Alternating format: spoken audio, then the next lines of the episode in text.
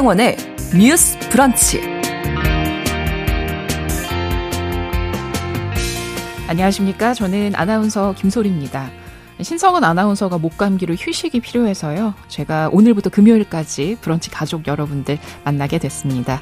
반갑고요. 저 요즘 독감 비롯해서 호흡기 질환 유행이라고 합니다. 여러분도 건강에 특히 유의하시기 바랍니다. 네, 지난 2022년 10월 29일 토요일이었죠. 서울 이태원에는 할로윈 축제를 즐기기 위해서 많은 젊은이들이 찾았고요. 또 좁은 거리에 수많은 인파가 몰리면서 최종적으로는 159명이 사망하는 정말 믿을 수 없는 참사가 벌어졌습니다. 그로부터 벌써 200일이 흘렀습니다. 참사 유족들은 여전히 그날의 고통 속에 머물면서 이태원 참사 진상규명 특별법을 제정해달라고 간절히 호소하고 있는데요. 오늘 첫 번째 뉴스픽에서는 이태원 참사 200일을 맞아서 그날을 다시 되돌아보고 유족들의 간절한 외침에 대해서 함께 고민해보겠습니다.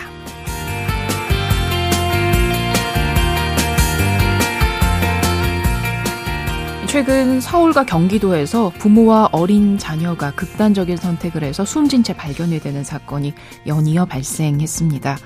가족이 함께 극단적인 선택을 하는 사건, 최근 몇 년 사이 증가하고 있는데요. 이기기 어려운 현실 때문에 선택한 일로 정말 안타까운 일이지만 또 반면에 어린 자녀들은 삶에 대한 선택권이 없었다는 점에서 생존한 보호자를 엄벌해야 한다는 주장도 나옵니다. 자, 오늘 서혜진의 범죄연구소에서 함께 고민해 보도록 하겠습니다. 5월 16일 화요일입니다. 뉴스 브런치 문을 열겠습니다.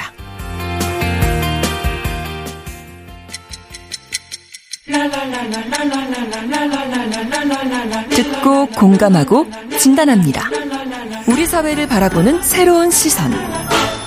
신성원의 뉴스 브런치 뉴스픽.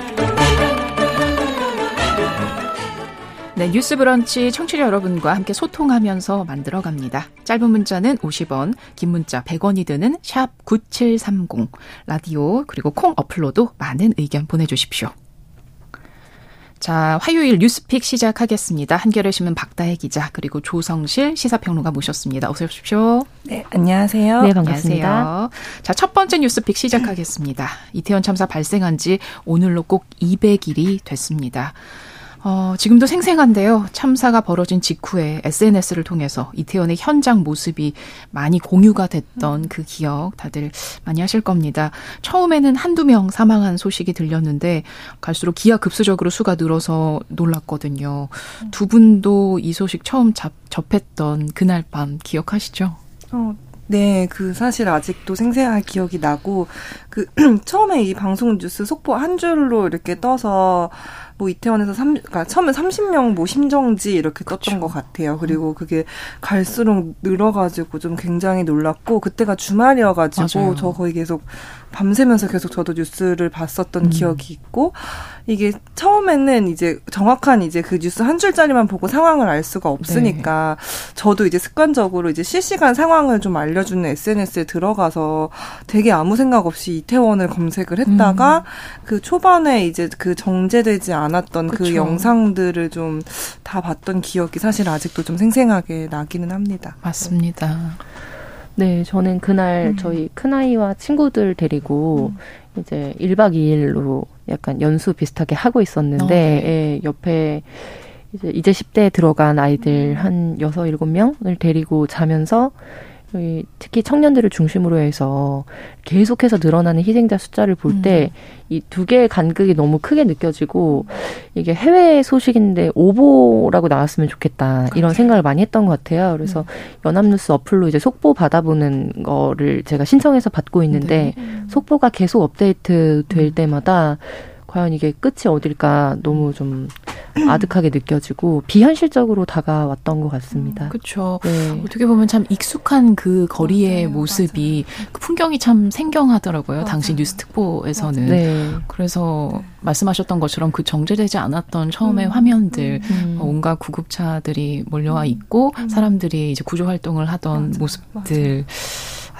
참 그게, 그 모습이 네, 참 이게 약간 오히려 저희 아시다시피 그냥 우리도 가봤던 곳이고 그쵸. 놀러 갔던 곳이고 좀 서울에 살다 보니까 좀 지나 왔다 갔다 하면서 이제 어딘지 너무 잘 아는 맞아요. 곳에서 이런 일이 발생했다니까 말씀하신 대로 더 비현실적이고 처음에는 그러니까 오보겠지 약간 진짜 저도 그러니까 그게 바람이 좀 되게 컸었던 것 같아요. 그래서 그 다음에는 이제 계속 보다가 아, 여기서 멈췄으면 좋겠다, 여기서 멈췄으면 좋겠다 했는데 계속 늘어나가지고 사실 좀 네, 아직도 마음이 아프긴 많이 아픕니다. 네. 네. 그리고 워낙 상상할 수 없는 사고다 보니까 이게 현실적으로 가능한 사고인가 이런 생각을 하신 분이 많으셨을 것 같아요. 저도 네. 그중 한 사람이었고 그리고 무엇보다 이렇게 정말 수많은 희생자가 정말 참사 희생자가 나온 사건 이제 참사 같은 경우에는 이제 두고두고 사실은 여기에 대한 진상 규명이라든지 이후에 재발 대책이라든지 이런 것들이 이제 뉴스에 끊이지 않고 좀 나오기 마련인데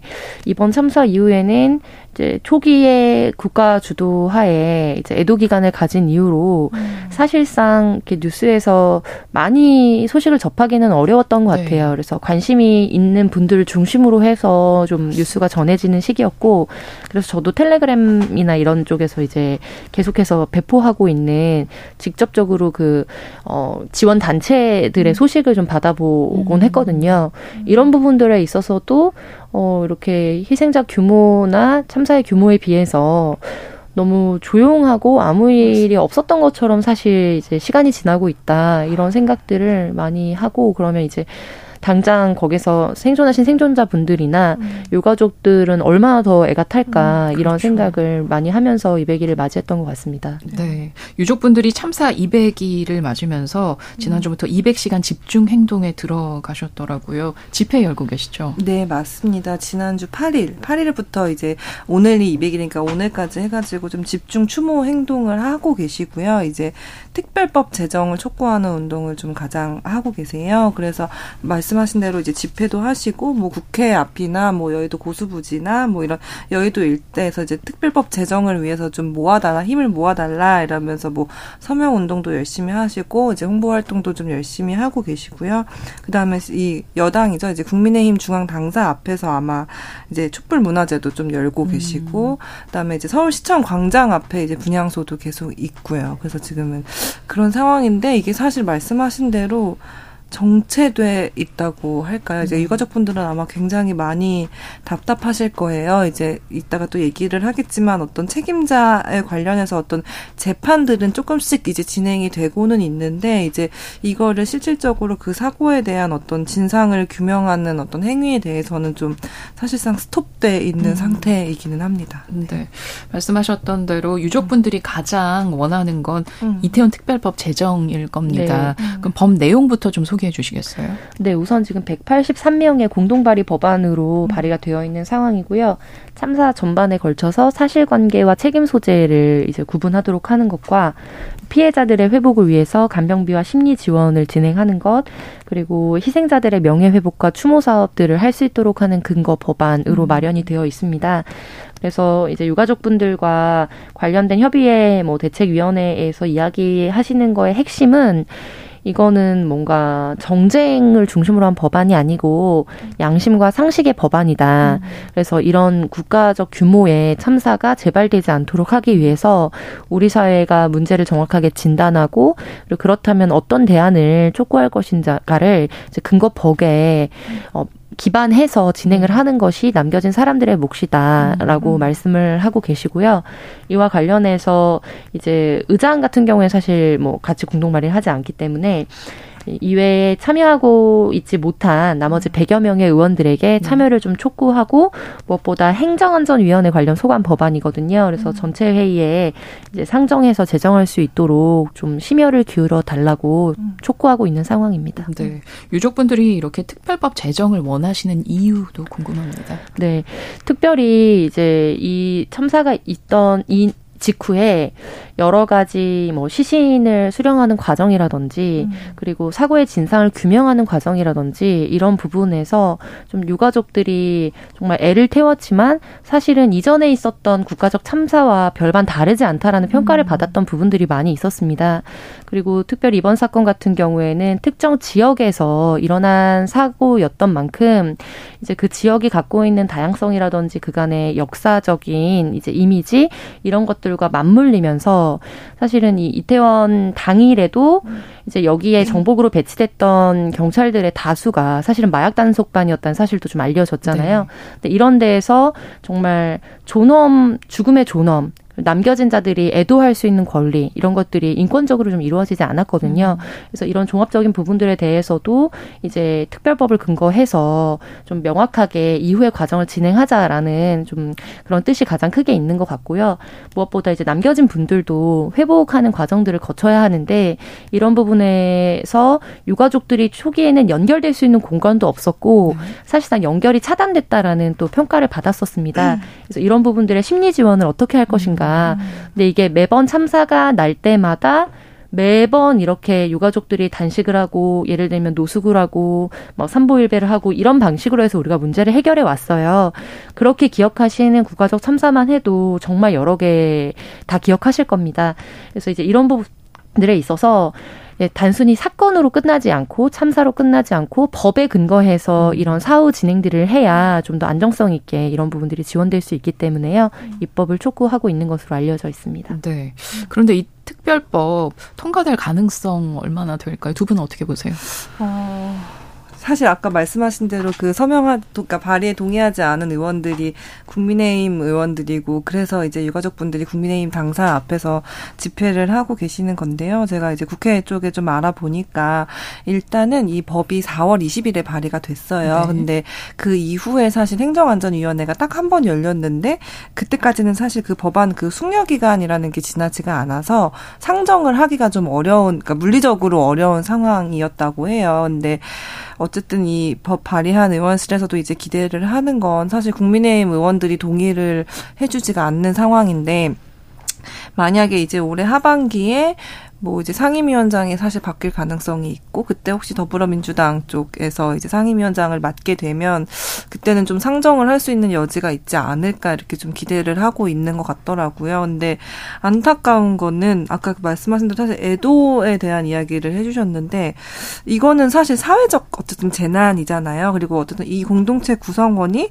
우리가 이제 안전하게 살아갈 권리에 대해서 이야기를 하는 거고 그거를 이제 재발을 막기 위해서는 이거는 예를 들어 우리가 특정 정당 지지자를 위한 어떤 그런 법은 아닌 거잖아요. 네. 모두가 같이 안전하게 살고 안전하게 뭐 어디론가를 이동하고 거기서 놀고 이제 이럴 수 있게 좀 살 수 있게 해주는 그런 법안인데 이게 마치 어떤 특정 정당은 반대하고 특정 정당은 찬성하고 이렇게 좀 정쟁으로 좀 다시 변질될까 봐 약간 좀 우려스러운 지점은 있어요. 그래서 말씀하신 대로 사실 그 세월호 참사가 제가 사실 기자가 되고 나서 얼마 안 돼서 세월호 참사가 발생을 했었고 그때 상황이 되게 좀 생생하게 기억이 나는데 그때도 좀 가장 안타까운 게 세월호 참사 특별법과 특별조사위원회도 만들어지고 탄생한 데까지 좀 굉장히 많은 시간이 걸렸고 그게 뭐 특별조사위원회가 출범을 한 뒤에도 계속해서 그거를 어떤 정치적인 도구로 활용을 하는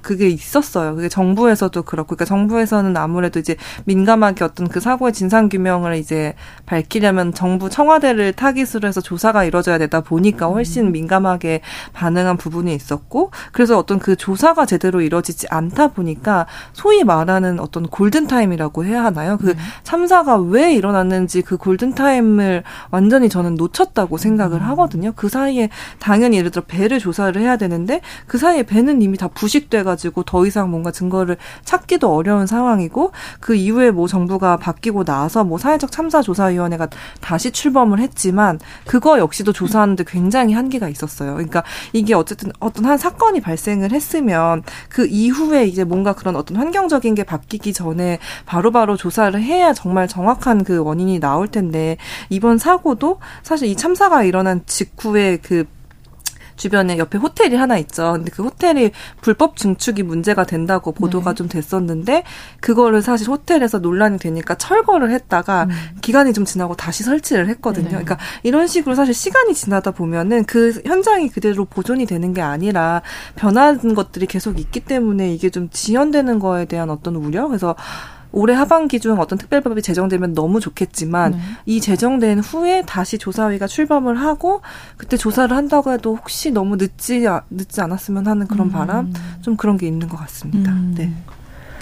네, 저는 꼭 제정이 됐으면 좋겠고요. 아마 뭐 박다해 기자님도 같은 마음이실 텐데, 근데 다만 현실적으로 봤을 때 이렇게 낙관적이지는 않다고 봅니다. 왜냐하면 우선은 지금 내년도 선거가 앞두고 있는 상황이고, 이제 선거를 앞두고는 사실상 국회가 이제 입법 기능을 거의 하지 못한다고 보거든요. 다 지역구로 보좌진들도 많이 돌리고, 그리고 이번이 선거 전 마지막 국정감사기 때문에 그런 부분에서 뭐 이른바 공천이라든지 혹은 좀 지역구에서 많이 호응을 얻을 수 있을 만한, 이름을 좀 올릴 만한 그런 법안이나 아이템을 많이 다루게 될 확률이 높고, 현재 상황에는 예를 들면 최소 10명 이상의 공동 발의를 하면 법안이 이제 발의는 되거든요. 근데 지금 그런 수준이 아니고 이미 180여 명이 이제 동의를 한 상황이기 때문에, 여기에 더불어민주당, 그리고 뭐 정의당, 기본소득당, 그리고 무소속 의원들까지도 다 공동 발의에 참여한 상황입니다. 그래서 아무리 그렇게 보지 않는다고 해도 결과적으로 이제 범야권대 여당으로 좀 대치 상황처럼 이 법안은 지금 구조가 마련되어 있는 거고요. 그래서 이제 그런 부분들을 봤을 때 이제 이태원 참사에 관련된 법안이 이제 여당 입장에서 그렇게까지 우선적으로 자기가 뭐 사실상의 당론에 이제 배치되면서 발의나 통과에 힘써줄 만한 여당 의원이 얼마나 있을까, 여기에 대해서 조금 회의적으로 보고 있습니다. 그래서 그게 좀 안타깝고요. 근데 저는 이런 참사가 이제 나왔을 때 이제 양쪽을 다 조심해야 된다고 생각을 하는데, 첫 번째는 뭐냐면 이게 마치 정권에 비호하는 것으로, 그러니까 실제로 여기에 명확하게 생명을 잃은 참사 피해자들이 존재하고 생존자 그리고 유가족들이 있는데도 불구하고 이것이 정말 개인적인 뭐 일탈이나 사고의 문제였던 것처럼 이렇게 사고를 개인화하는 것도 굉장히 조심해야 되죠. 근데 저는 또 역으로 우리가 간과하고 있는 것 중에 하나는, 이거를 가지고 곧 정권의 심판 처럼 도구화하려고 하는 사람들도 없진 않다는 거예요. 그래서 그 사실 전 좀 인정해야 된다고 생각해요. 그래서 이 사고가 나왔을 때도 이제 이태원 참사 직후에 이제 분명히 이 참사에 대해서 같이 애도하고, 이제 국가적 재난을 어떻게 제2의 제3의 참사를 막을 것인가에 대해서 정말 마음을 합쳐주신 분들도 많이 있었지만, 이제 그 마음이 없는 것은 아니겠죠. 그런데 그거를 정말 통합해서 기존에 진행하려고 했던 정권 퇴진이나 이런 걸로 완전히 등치시키는 메시지도 많이 있었거든요. 그런데 그게 저는 역으로 이 법안과 그리고 유가족들이 요구하는 사안을 좀 퇴색시키거나, 그 다음에 이거 많은 부분에서 좀 오독할 수 있도록 하는 여지를 남긴다라는 부분에 대해서 우리 각자가 혹시 그런 태도를 취하고 있진 않나, 이런 것도 좀 조심을 해야 된다고 생각해요. 그래서 사고가 나거나 참사가 났을 때, 특히 아니면 어떤 뭐 불법적인 행위들이 있었을 때 그것을 타자화하면 굉장히 쉽습니다. 그러니까 저 나쁜 사람들 때문에라고 생각하면 굉장히 쉽지만, 사실 그 나쁜 행동을 가능하게 하는 어떤 정치권의 무능이나 방기를 가능하게 하는 거는 또 유권자들의 태도이기 때문에, 그런 부분에서 우리가 이 부분에 있어서 이게 단순히 정권 심판의 차원이 아니라 정말로 이제 길을 걷다가 이렇게 150명, 160명 가량이 이제 압살을 당한다는 것 자체는 정말로 상상을 할 수 없는 거거든요. 그러니까 저희 아이가 11살인데 그 참사 직후에 아이들이 도저히 이해를 못하는 거예요. 근데 길을 걷다가 어떻게 사람이 그렇게 많이 죽어요? 근데 이제 어린이들과 이런 뉴스를 같이 공유할 때 주의해야 될 사항들이 있거든요. 그래서 이제 너무 이제 자세하게 알려주지는 않고 이제 대략적으로 이제 이런 부분들에 대해서 좀 설명을 했던 기억이 있어요. 그러니까 이런 참사는 당연히 있으면 안 되는 거잖아요. 그러니까 그런 부분에 있어서 이것이 정치적으로 이용되는 것이 아니라 정치를 통해서 풀어야 되는 문제라는 것을 좀 직시할 필요가 있다. 네, 그런 생각을 많이 하고 있습니다. 네. 청취자 1408님께서 이태원 참사는 2차 가해도 심했던 것 같아요. 네, 가슴 아픕니다. 얘기하셨는데요. 유가족 이야기를 안 할 수가 없습니다. 네. 박다해 기자는 또 유족분들 취재차 많이 만나기도 하셨잖아요. 이분들이 가장 힘들어하는 부분이 어떤 거예요?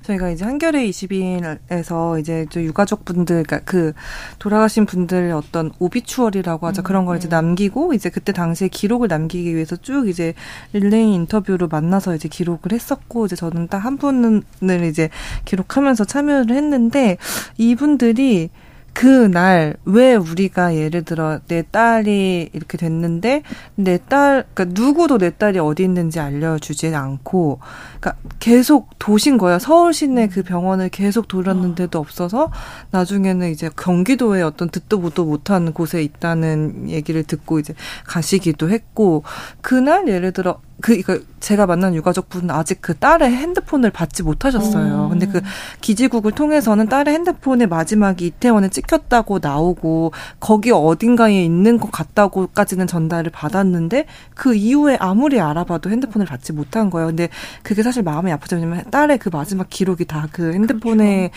있을 텐데 그것도 이제 받지를 못하셨고 계속 이제 헤매고 헤매다가 그 다음날 새벽에 평택에 가서야 딸의 이제 시신을 이제 마주할 수 있었고, 그리고 이제 국정조사 이런 게 사실 진행이 됐었잖아요. 근데 진행이 됐는데 누구도 유가족한테 이제 와가지고 이렇게 진행되고 있습니다. 혹시 뭐 더 알아보고 싶은 거나 뭐 궁금하신 게 있으십니까?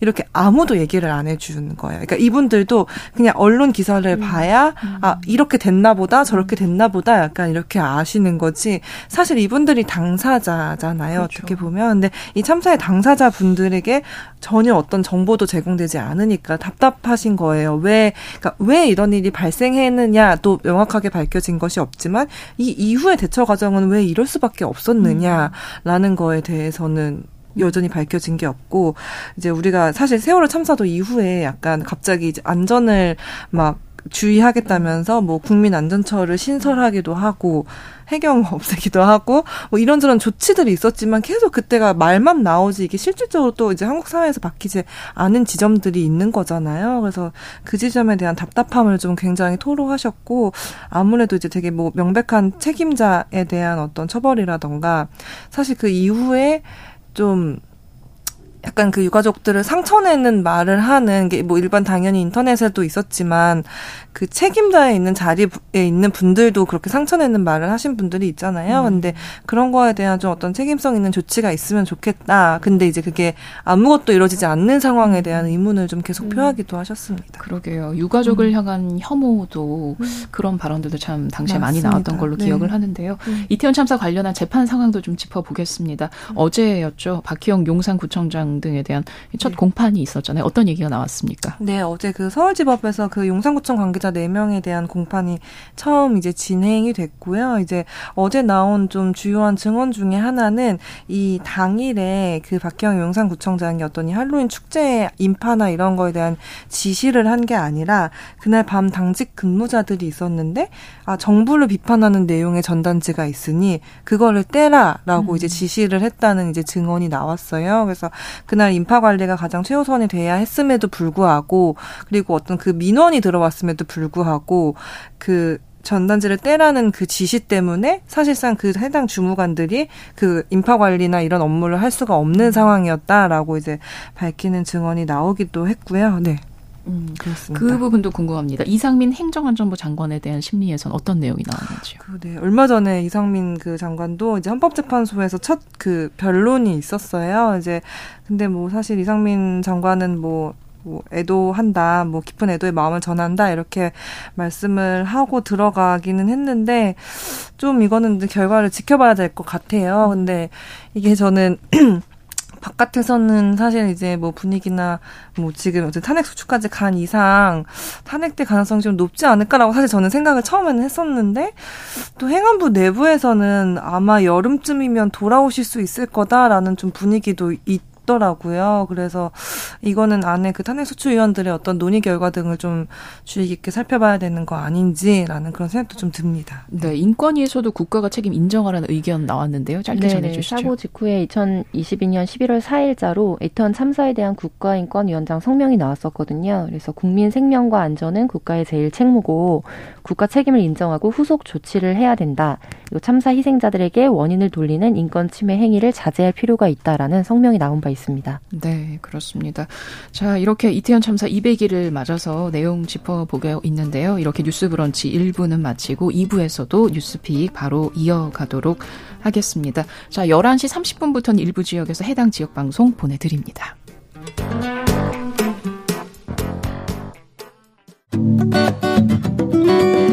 여러분은 지금 KBS 1라디오 신성은의 뉴스 브런치를 함께하고 계십니다.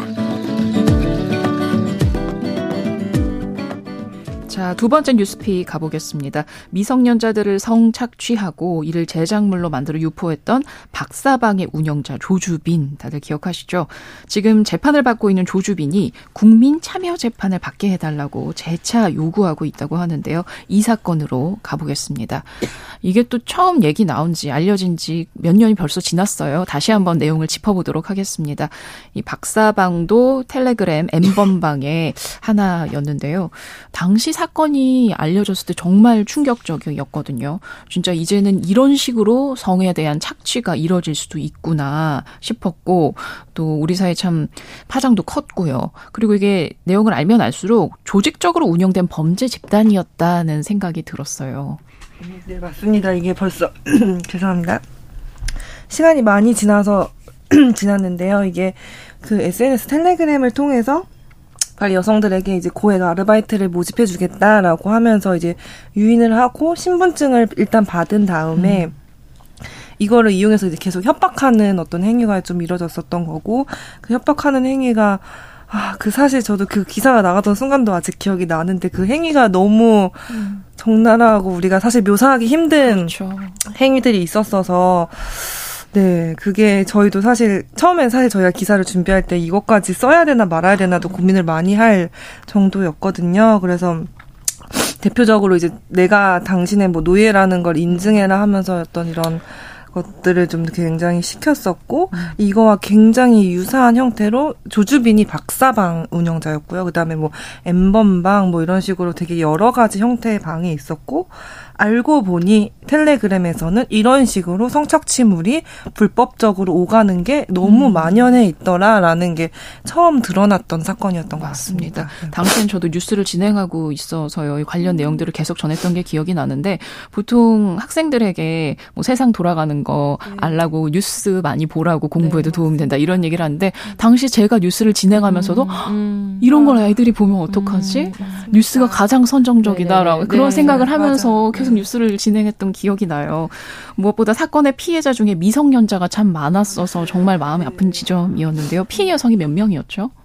피해 여성이 일단 드러난 거는 70명이 넘는 걸로 알고 있고, 이게 근데 드러난 것만 이렇지 사실 훨씬 더 많을 그렇겠죠. 거라고 생각이 들어요. 그리고 아까 조직 범죄단체처럼 이제 말씀을 해주셨는데, 이게 굉장히 이제 조직적으로 이뤄져가지고 그 안에서 어떤 일종의 커뮤니티처럼 이제 계급이 만들어지기도 하고, 그 높은 계급인 사람들은 또 조주빈의 어떤 왼팔 오른팔처럼 다시 활동하기도 하고, 그런 일들이 좀 발생을 했었죠. 근데 이게 어쨌든 텔레그램이라는 이게 그 러시아에서 만든 메신저인데 추적이 안 되는 걸로 유명하죠. 그래서 텔레그램이라는 메신저의 특성, 그리고 이제 암호화폐를 통해서 그 대가를 받았기 때문에 그거 암호화폐의 흔적도 쫓기 힘들다는 특성, 그런 것들을 더 활용하다 보니까 굉장히 주도 면밀하게 이뤄졌었는데, 어쨌든 막판에는 경찰이 이게 이슈가 되고 나니까 그 암호화폐를 현금화하는 사람을 포착해서 사실 처음 조주빈을 체포를 했다고 해요. 근데, 제가 그 최근에 또 이 뉴스를 보면서 사실 되게 우려됐던 게, 이때 이 범죄가 처음 드러나고 알려진 뒤에 여전히 반복되고 있는 것 같아요. 그게 어떤 패턴은 똑같은 것 같아요. 우리 예전에 저희 우울증갤러리 얘기도 계속 했었고, 최근에 어떤 제가 유튜브에서 봤던 거는 똑같이 뭐 인스타나 이런 걸로 접근을 해서 어떤 아르바이트 혹시 관심 있으신지 뭐 이렇게 해서 얘기를 해서 뭐 고액 아르바이트다 이렇게 속인 다음에 와서, 사실 뭐 요즘에는 이제 사실 그 다음에 뭐 약을 먹인 다음에 정신을 이렇게 만들고 약점이 되는 뭐 이런 거를 어떤 증거물을 만든 다음에 그걸로 이제 협박을 계속 시작하는 거죠. 그러면서 이제 뭐 성인 방송에 출연해야 된다 이렇게 좀 착취를 하는 경우도 있고, 그래서 이때 이게 드러나고 사실 사람들한테 엄청난 충격을 줬지만, 그 충격에 비해서 이후 우리가 얼마나 나아갔나라고 하면은, 물론 제도적으로 나아진 것도 있고 수사 상황 나아진 것도 있기는 한데 이거보다 범죄가 발달하는 속도가 이렇게 빠르구나 하는 게 좀 새삼 느껴지는 것 같아요. 그러게 말이에요. 네. 아무튼 당시에 그래서 2020년 4월에 조주빈이 재판에 넘겨졌습니다. 근데 지금 조 씨가 또 국민참여 재판을 받겠다고 요구하는 그거는 또 당시 2020년에 넘겨진 재판과는 또 다른 사건이에요. 네, 맞습니다. 네. 조주빈 같은 경우에는 이제 42년형이 확정된 상황인데요. 이 사건은 이른바 박사방을 개설하기 전에 미성년자였던 피해자에게 개인정보가 이제 흘러나갔다, 유출됐다고 접근을 한 다음에 비슷한 유사한 패턴으로 성착취물을 만들어서 이제 개인에게 범죄를 했던 것이 추후에 좀 밝혀진 거예요. 그래서 그걸로 4번째 기소를 당했었고, 이제 이게 만약에 유죄 판결을 받았을 경우에 42년형에 이제 추가적으로 형량이 더해져서 최대 무기징역까지 형량이 늘어날 수 있지 않냐라는 좀 관망을 하고 있는 상황이고요. 네. 다만 이것과 관련해서 이제 조주빈은 1심에서부터 국민 참여 재판을 원한다라고 지속적으로 이야기를 하고 있고 그 이유를 법관을 믿지 않는다라는 건데요. 근데 사실 이제 1심에서도 그렇고 2심에서도 국민 참여 재판 관련된 것은 기각이 되어 있는 상황이지만 이제 기본적으로 우리의 그동안의 판례들을 봤을 때 국민 참여 재판에서 나온 최종적인 형량을 이제 판사가 무조건 따라야 되는 건 아닙니다. 근데 그럼에도 불구하고 이제 영향을 받을 수밖에 없고 다른 형 과 유무죄에 대해서 다른 결과를 냈을 때 왜 그런지에 대해서 소명하는 자료를 쓰도록 하고 있거든요. 그러니까 결과적으로 영향력이 좀 크다고 볼 수 있죠. 근데 그간 성범죄와 관련해서 국민참여 재판의 결과가 생각보다 형량이 낮았다는 점을 좀 노리고 있는 것이 아닌가, 네, 라는 평가를 받고 있습니다. 네, 청취자 3511님께서 42년형도 모자릅니다. 미국에서는 조주빈 같은 성착취 범죄는 100년형을 받는다고 하던데요, 하셨어요. 근데 왜 국민참여 재판의 경우에 성범죄에 비교적 관대한 걸까요? 맞습니다. 말씀하신 대로 국민참여재판이면 성범죄 무죄율이 높다는 게 통계로도 나와 있기는 해요. 그래서 법원 행정처가 2008년부터 2020년까지 그 국민참여재판 무죄율을 따져봤는데 뭐 강도는 한 8%, 상해는 한 6% 정도인데 성범죄는 22% 되거든요. 그러니까 거의 3배 높은 거죠. 그리고 실제로 재판부가 이거는 증거가 명백한 성범죄다라고 생각을 해서 그 유죄를 판결한 한 25건 중에서 그 국민참여 재판으로 이뤄졌던 걸 비교를 해보니 그 국민참여 그 재판부에서는 24건을 그냥 무죄로 한 거예요. 그러니까 이게 그 간극이 있을 수밖에 없는데 그러게요. 이게 그 배심원단의 어떤 배심원단뿐만 아니라 그냥 사회의 통념인 것 같아요. 저희가 사실 미투 운동이 있고 그 이후에 우리가 피해자다움이라는 거에 대한 통념을 깨야 된다는 얘기를 굉장히 많이 했거든요. 어떤 우리가 성폭력 사건이 있을 때 거기에 대응하는 어떤 피해자의 행동이 의뢰 이럴 것이다 라고 정해져 있는 건 사실 없고 어떤 그 상황에 따라서 그 피해자의 어떤 기질이나 특성에 따라서 어떻게 반응하는지는 너무 다르기 때문에 그렇죠. 우리가 옛날에는 그러니까 몇십 년 전에는 성범죄 피해자면 부끄러워야 되고 수치스러워야 되고 아마 그렇게 싫은 거면은 적극적으로 저항하거나 도망갔어야지 왜 안 그러냐 이런 통념들이 있는데 그게 사실 완전히 없어지지 않은 거죠. 그러다 보니까 그렇게 무작위로 선정한 이제 배심원단들이 보기에는 그 사회적 통념이라는 게 조금 더 이제 강하게 작용을 하는 것 같아요. 이제 재판부는 아무래도 이렇게 계속 계속 이 사건의 어떤 흐름들이나 뭐 변경되는 판례들을 공부를 하고 습득을 하지만 일반 뭐 국민들이 이제 일일이 그러긴 좀 어렵다 보니까 그런 게 좀 녹아있는 거 아닌가 싶기는 한데 우리가 여전히 이런 어떤 성범죄에 대한 좀 그런 통념, 특히 이건 또 디지털 성범죄가 이제 또 새로운 유형으로 등장을 그렇죠. 했다 보니까 아마 이렇게 생각하시는 분들도 있을 거예요. 그러면은 그렇게 위험한 거면 너가 SNS 그렇게 쉽게 하면 안 되지. 아이고. 누가 이렇게 바보처럼 신분증을 남한테 그냥 막 줘. 그러니까 이렇게 비난하는 건 굉장히 쉽거든요. 개개인의 어떤 상황을 보지 않고. 근데 아마 이런 어떤 무의식적인 그런 통념이나 고정관념들이 이 배심을 할 때 좀 작용하는 거 아닌가 좀 그런 생각도 듭니다. 네. 그래가지고 이제 배심원단은 선정이 되면 그 배심원단 선정 자체는 무작위로 되더라도 그들을 상대로 교육은 좀 이뤄져야 되는 거 아니냐 이런 의견도 좀 있기는 있어요. 네, n번방 사건이 벌써 이렇게 몇 년이 흘렀는지를 몰랐어요. 네. 시간이 그 사이에도 많이 흘렀는데 가장 궁금해지는 건 당시 피해자들이 어느 정도 회복이 됐을까 그리고 또 그들을 그렇게 족쇄 잡았던 영상이나 제작물들이 얼마나 삭제가 되고 있을까 이런 부분들이거든요. 네, 그런 부분은 어떤가요? 그래서 이와 관련해서 이제 경찰 쪽에 디지털 성범죄를 전담하는 이제 국을 격상시켜서 더 규모를 확대해야 된다는 요청도 계속적으로 있어 왔고요. 그리고 무엇보다 이런 성범죄를 다룰 때 문제는 이제 형법상 형량이 얼마가 나오느냐도 중요한데 그 이면에 사실은 이게 돈을 모으는 공동체로, 자본 공동체로 똘똘 뭉쳐있다는 겁니다. 그래서 범죄를 어떻게 범죄 수익금을 환수할 것인가 끝까지 추적해서 그거를 환수하는 선례들을 남기는 것도 굉장히 중요하다고 보고요. 그리고 지금 국민참여재판의 형량에 대해서 말씀해 주셨는데, 지금 우리의 법감정과 비교했을 때 법관들의 성인지 감수성이 너무 떨어져서 여기에 대한 재교육을 어떻게 할 것인가가 또 사회적 의제 중에 하나잖아요. 그거를 고려하면 정말로 국민참여재판에서 나오고 있는 정말 판결 결과들은 어떻게 보면 참혹하다고 생각할 수 있을 정도로 이제 간극이 있다라는 점도 좀 이야기를 하고 싶어요. 그래서 이것도 그렇고 앞서 이야기했던 이태원 참사도 그렇고 오로지 개인의 문제로 남겨져 있고, 그리고 형벌은 사법부에만 이제 의존하고 있는 상황입니다.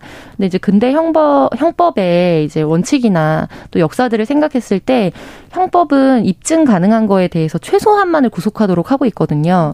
그러니까 저는 법치 만능주의로 우리 사회가 흘러가는 것도 굉장히 위험하다고 봐요. 당연히 법치는 지켜져야 되는 거고, 그러나 법치로 해결할 수 있는 선제적 문제 해결에 대해서는 정치가 제 역할을 해야 하는데, 이제 그 부분에 있어서 디지털 성범죄나 이태원 참사 해결이나 우리 사회에 남겨진 몫이 많이 있는 것 같습니다. 네, 알겠습니다. 두 분 이야기 잘 들었습니다. 화요일의 뉴스픽 한겨레신문 박다해 기자, 또 조성실 시사평론가와 함께했습니다. 고맙습니다. 감사합니다. 수고하셨습니다.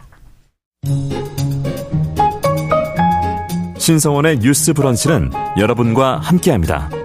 짧은 문자 50원, 긴 문자 100원이들은 샵 9730, 무료인 콩앱과 일라디오 유튜브를 통해 참여해주세요.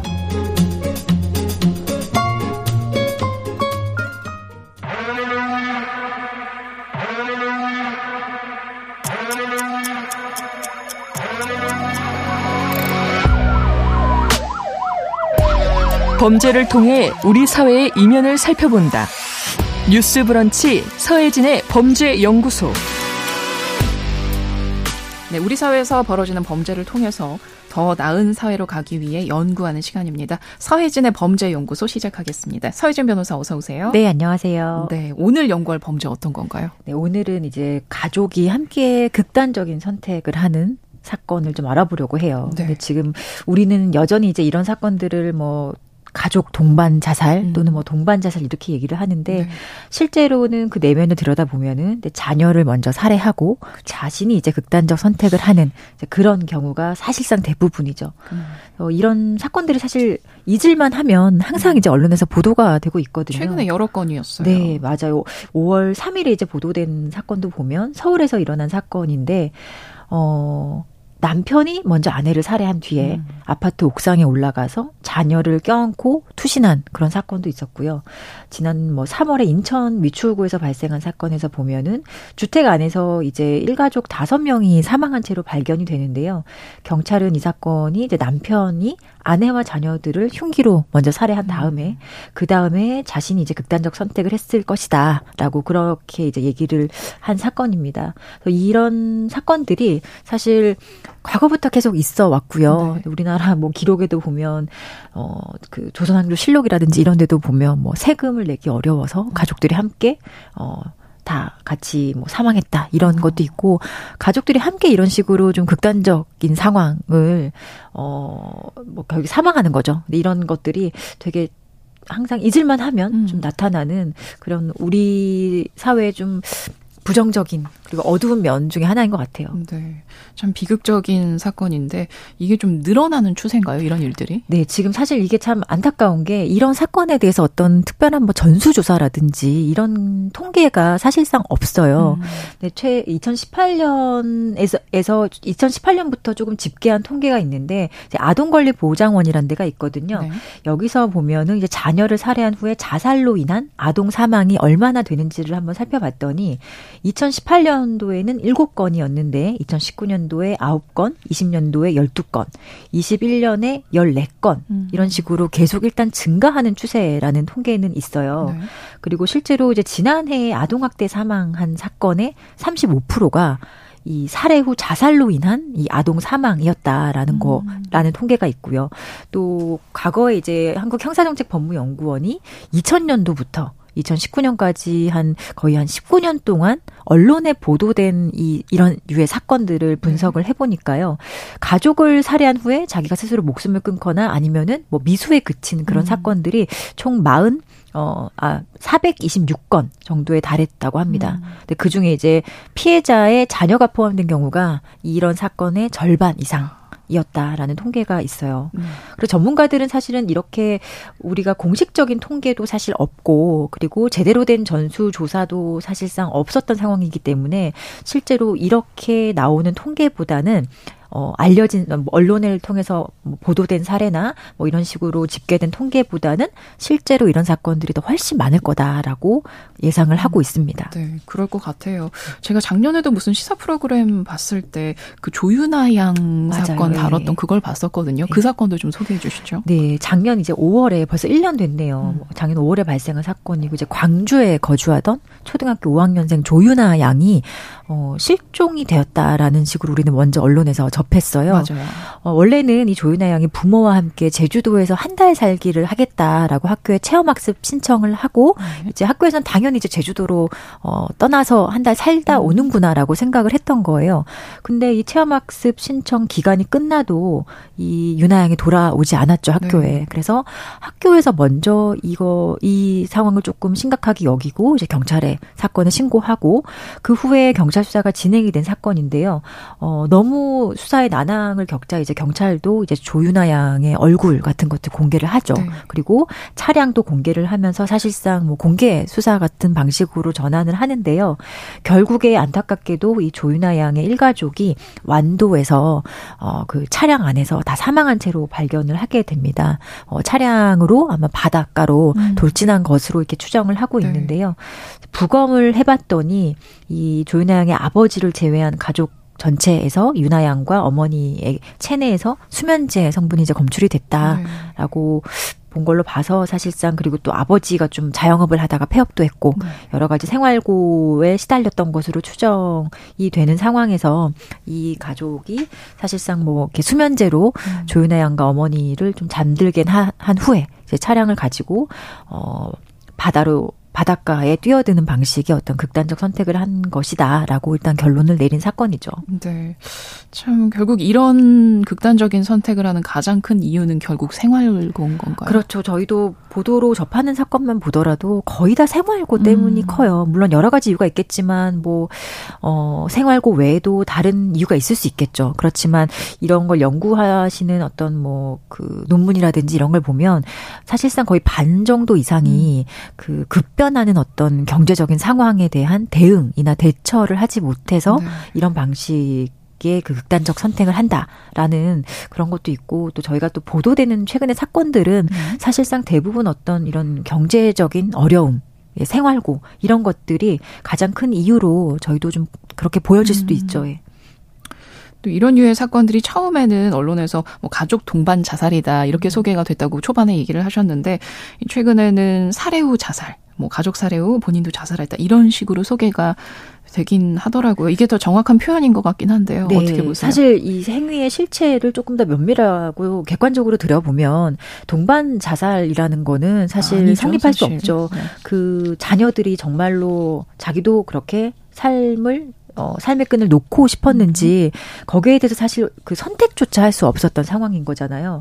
그래서 살해 후 자녀 살해 후 뭐 자살 이런 식으로 표기를 하고 우리가 이야기를 하는 것이 조금 더 이 사건에 대해서 객관적이고 또 어떻게 보면 더 학술적인 그런 이름 부여라고 할 수 있을 것 같습니다. 그래서 이 동반 자살이라고 하면서 이 약간 뉘앙스 자체가 오죽하면 저랬을까라고 맞아요. 조금 더 너무 더 온정주의적 그 맞아요. 선택에 상당히 좀 안타깝다, 뭐 온정주의적인 그런 의식을 가지고 있는 경우도 있는데 사실 이제는 그런 방식으로 이런 사건을 바라보는 것이 아니라 그 상황에서도 자신의 어떤 삶을 선택하지 못했던 살해당했던 그 자녀들의 시각에서, 그러니까 피해자의 시각에서 우리가 이 사건의 이름도 다시 붙일 필요가 있을 것 같습니다. 그러니까 주로 이제 동아시아권에서 이런 식으로 그 가족들이 함께 사망하는 사건이 사실 많았거든요. 그러게요. 한국, 중국, 일본에서 이제 유독 이런 것들이 많다고 하고, 이 세 나라도 또 공교롭게도 뭐 동반 자살과 유사한 방식의 이름을 쓰고 있거든요. 근데 이제 서구에서는 이런 방식의 이름을 사용하지 않고 살인의 측면을 조금 더 강조하고 좀 그런 방식으로 이해하는 경우가 있습니다. 아동 살해라고 명확하게 이야기를 하고 있고요. 그게 정확하죠, 사실. 네. 그래서 동아시아권에서 이런 유독 이런 사건들이 좀 항상 오랜 기간 역사가 좀 깊잖아요. 네. 뭐 좀 유교주의적인 어떤 가족 문화 이런 거에 좀 원인이 있지 않을까, 그렇게 그 이 사건의 원인을 그런 이런 데에서 좀 찾는 학자들도 많이 있더라고요. 자녀를 자신의 뭐 소유물이나 전유물로 생각하는, 네. 또 어떻게 보면은 자식에 대한 책임감이 그렇게 강하다고 볼 수도 있긴 하겠지만요. 어쨌든 우리가 상황을, 사건은 좀 더 냉철하게 봐야 될 필요가 있을 것 같은데요. 이런 사건을 두고서 가장 극단적인 형식의 아동학대다, 이렇게 보는 시각도 있더라고요. 어떻게 보세요? 맞죠. 사실 생명을 침해하는 게 가장 이제 극단적 방식의 행위이기 때문에 아동학대도 여러 가지가 있잖아요. 뭐 정서를 학대하고 뭐 신체 학대하고 성적 학대가 있지만, 사실상 이 아동의 어떤 그 본질적인 생명권을 침해하는 거기 때문에 이런 식으로 자녀 살해 후 자살하는 방식의 그 행위는 사실 극단적 형태의 아동학대라고 보는 게 좀 맞습니다. 그래서 이런 방식으로 얼마나 많은 아이들이 사망하는지에 대해서 좀 제대로 된 조사 같은 게 좀 필요한 것 같아요. 진짜 왜 아이까지 죽어야 하나, 경제적으로 힘든 거 뭐 감안하더라도 아이에게 정말 선택권이 있었던가, 우리가 꼭 짚어봐야 되는 부분인 것 같아요. 부모의 마음이야 뭐 변인이 없어진 이후에 이 아이를 누가 어떻게 책임을 질 것인가 하는 그런 마음으로 뭐 이런 극단적인 선택까지 한 거긴 하겠지만요. 그리고 또 그 자녀나 가족을 살해한 이후에 본인도 뭐 극단적인 선택을 하려다가 생존한 경우도, 네. 있잖아요. 근데 또 그런 경우에는 이분이 재판을 받게 되면 가중 처벌이 있나요? 사실 살아남은 사람은 당연히 이제 살인죄로 처벌을 받긴 하는데요. 네. 우리 형법에 보면은 자신의 직계 존속, 그러니까 뭐 어머니, 아버지, 그러니까 자기 위로 직계 존속을 살해하는 경우에는 일반 살인죄보다 좀 가중해서 처벌을 하는 규정이, 그렇죠. 있어요. 뭐 폐륜 범죄로 분류가, 네. 되니까요. 그 형법 제정 당시부터 사실 존재했던 조항인데, 네. 자신의 어떤 비속, 직계 비속, 그러니까 자녀들을 살해했을 때는 이렇게 가중 처벌하는 규정 자체가 없습니다. 오히려 뭐 영아 살인이라든지 뭐 영아 유기 이런 식으로 정말로 이제 어린 상태에 있는 이 영아의 아이들을 살해했을 때는 일반 살인죄보다 더 형량이, 법정형 자체가 낮거든요. 그래서 이제는 이런 방식의 좀 그 형벌 부과하는 방식도 직계 비속을 사망하게 했을 때도, 네. 조금 더 가중 처벌하는 게 필요하지 않겠냐라는 그런 좀 인식의 변화는 분명히 있는 것 같아요. 네. 이런 방식으로 직계 비속을 살해했을 때도 좀 가중처벌하자는 그런 내용의 형법 개정안도 지금 국회에 발의는 되어 있는 상황인데, 아무래도 뭐 이런 것들이 조금 뭐 유교주의적인 사상이라든지 조금 더 가부장적인 그런 문화가 이 형법 제정 당시에도 영향을 줬을 거예요. 그래서 그 자신의 부모나 직계 존속을 살해한 그 행위를 상당히 일반적인 살인보다 정말로 아까 말씀하셨던지 좀 폐륜적인 행위로, 네. 보기 때문에 지금까지 이제 또 가중 처벌해왔지만, 지금은 직계 비속을 살해했을 때는 이런 식으로 가중 처벌하는 게 없기 때문에 사실상 그 살아남게 된 부모는 그냥 일반적인 그 살인죄의 형량 정도로만 처벌이 됩니다. 근데 최근에는 좀 이런 것들을 법원에서도 엄벌하고 있는 추세이기는 해요. 네. 그래서 재판부에서도 최근에 나온 판결을 한번 보면, 작년 7월에 나온 판결인데요. 이런 사건을 동반 자살 사건이 아니라 자녀를 살해한 후 자살을 시도했다가 미수에 그친 사건이다라고 명확하게, 네. 법원에서도 이야기한 적이 있습니다. 그래서 조금 법원도 이제 좀 변화가 시작이 된 것은 아닌가, 엄벌하는 추세에 있다라는 그런 경향 조금 말씀드리고 싶습니다. 네, 또 이런 일들이 대부분 생활고 때문에 벌어지는 거라면요, 우리가 이런 가정을 좀 더 면밀히 살펴볼 수 있는 사회 안전망이 아직도 많이 부족한 게 아닌가 싶어요. 그렇죠. 뭐 이런 사건을 부모 개인의 어떤 뭐 게으름이나 무능력, 나약함, 이런 개인적인 이유에서만 찾으려고 하면 사실 절대 해결이 될 수 없거든요. 이런 어떤 위기 가정, 위기에 처하고 정말로 이제 급격한 생활 관계상의 변화가 있는 그런 가정들을 미리 좀 우리가 알아차리고, 이런 가정들을 위해서 우리가 무엇을 할 수 있는지, 이런 위기 가정에 대한 어떤 대응, 그런 책들을 많이 늘리면은 사회 안정망을 좀 촘촘하게 한다는 측면에서 이런 사건을 모두 다 막을 수는 없겠지만 어느 정도 예방은 가능할 거라고 생각을 합니다. 네. 그리고 또 이 자녀의 목숨을 결정하는 게 결국은 뭐 살인이다, 부모가 자식의 목숨을 결정하는 것도 살인으로 봐야 한다. 이 부분 우리가 계속 짚어보고 있는데요. 법적인 변화도 필요해 보이고요. 그런 유의 또 움직임이 있습니까? 네, 아까 제가 잠깐 말씀드렸는데 이제 이 직계 비속을 살해할 때, 직계 존속을 살해할 때와 같이 똑같이 가중처벌하는 그런 방식의 이제 형법 개정안이 국회에 발의가 되어 있기는 합니다. 근데 뭐 실제 통과가 될지 여부는 조금 더 고민을 해봐야 되겠지만 이런 식으로 조금 더 이 자녀를 살해하고 또 아니면 자기가 살아남았거나 아니면 자신도 이제 사망한 그런 사건에 대해서 전반적으로 법률의 태도 변화도 필요하고 그에 맞춰서 우리가 이 사건의 어떤 이름부터 좀 다르게 부르면서 다른 방식으로 좀 바라봐야 될 필요가 있다고 생각을 합니다. 네, 정말 말씀하신 대로 명칭부터 사건 범죄에 대한 명칭부터 정확히 해야 어떤 온전주의적인 시각으로부터 우리가 좀 더 자유로울 수 있고 상황을 좀 더 객관적으로 바라볼 수 있을 것 같아요. 또 덧붙여 하고 싶은 이야기 있으시다면 더 해주시죠. 네, 저는 사실 이런 부분에 있어서 좀 치밀한 연구가 필요하다고 생각을 하거든요. 그리고 실제로 이런 사건들이 범죄 통계에 많이 집계가 못 되는 이유가 실제로 그 부모까지 이제 사망했을 경우에는 사실 처벌할 사람이 없기 때문에 공식적인 범죄 통계에 이렇게 집계가 안 되는 경우가 많거든요. 처벌할 사람 자체가 이제 사라졌기 때문에 그렇죠. 그래서 이런 것들을 좀 범죄 측면에서 보다는 좀 사회학적이나 아니면 다른 뭐 아동학대 측면에서 이런 사건에 대해서 좀 조사를 조금 더 면밀히 하고 우리가 그 과정에서 통계를 보고 객관적으로 이런 위기 과정의 어떤 징후나 일종의 시그널 같은 거를 빨리 확인할 수 있는 그런 지표들을 좀 많이 마련했으면 좋겠어요. 네, 이런 사건에 대해서 제대로 인식을 가지려는 움직임이 사실 최근에 들어서 있었던 거잖아요. 그래서 앞서 나왔던 통계들은 어쩌면 좀 그렇게 정확하지 못했을 수 있을 것 같아요. 우리가 그걸 인식을 제대로 하지 못했으니까요. 또 이야기 나누면서 참 씁쓸했던 건 결국은 우리가 사회 안전망을 더 촘촘하게 해야 한다 이런 얘기를 하는데 아유 그 얘기 안 나왔던 그죠. 것도 아닌데 네. 항상 나 하는 얘기인데 제일 어려운 것 같아요. 참 아쉬운 부분입니다. 네. 자 오늘 뉴스 브런치 여기까지 전해드리겠습니다. 저는 아나운서 김소리였습니다. 내일 11시 5분에 다시 뵙죠. 고맙습니다.